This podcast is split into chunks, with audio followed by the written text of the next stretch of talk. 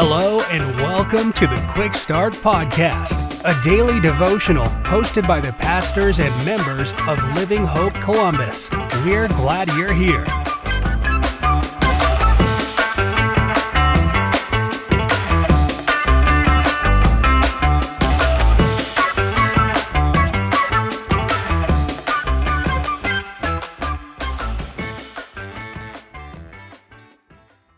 Well, hey, everybody, it's the end of a week, and I hope it's been a great one for you. My name is Aaron Taylor. I have the opportunity and the privilege of serving as the teaching pastor of Living Hope Church Columbus.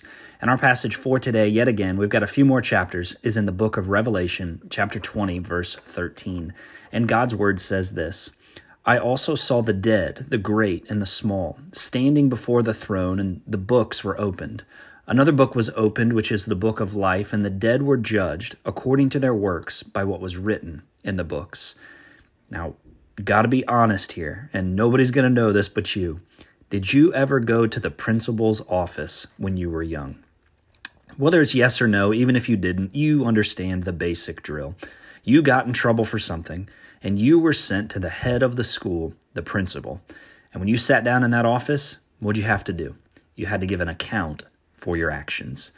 You see, at the end of time, we are met here in Revelation 20, where people must give an account for their actions of their life on earth. But what's interesting as you read this chapter is that this judgment can look drastically different for two different groups of people. Let me explain. You see, if you are a follower of Jesus, when you stand before God at judgments, your actions are not what serve as your entrance pass, if we could call it that, to get you into heaven. Instead, because of what Jesus did, you have access to eternity with God. His righteousness is placed on you. Your actions actually serve as a means of reward. But this is the second group. If you're not a follower of Jesus, your entrance into heaven is actually determined by your actions where God will judge you solely on how you lived your life. And if you are not found completely righteous, the Bible says that you're declared guilty. I know that's kind of hard to swallow, but it's true, and it's from the scriptures. And I hope it reminds us today to be thankful for Jesus. Because of what he did on our behalf, we don't have to face judgment on our own merit. Instead, we have the opportunity now, the privilege, to stand at judgment and say, I've trusted in Jesus. Thank you so much for tuning in today. Have a great day.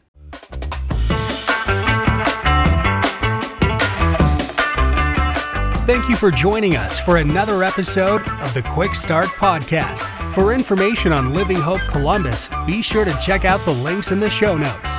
If you enjoyed today's episode, please hit the subscribe button and share this episode with a friend. We look forward to you joining us next time.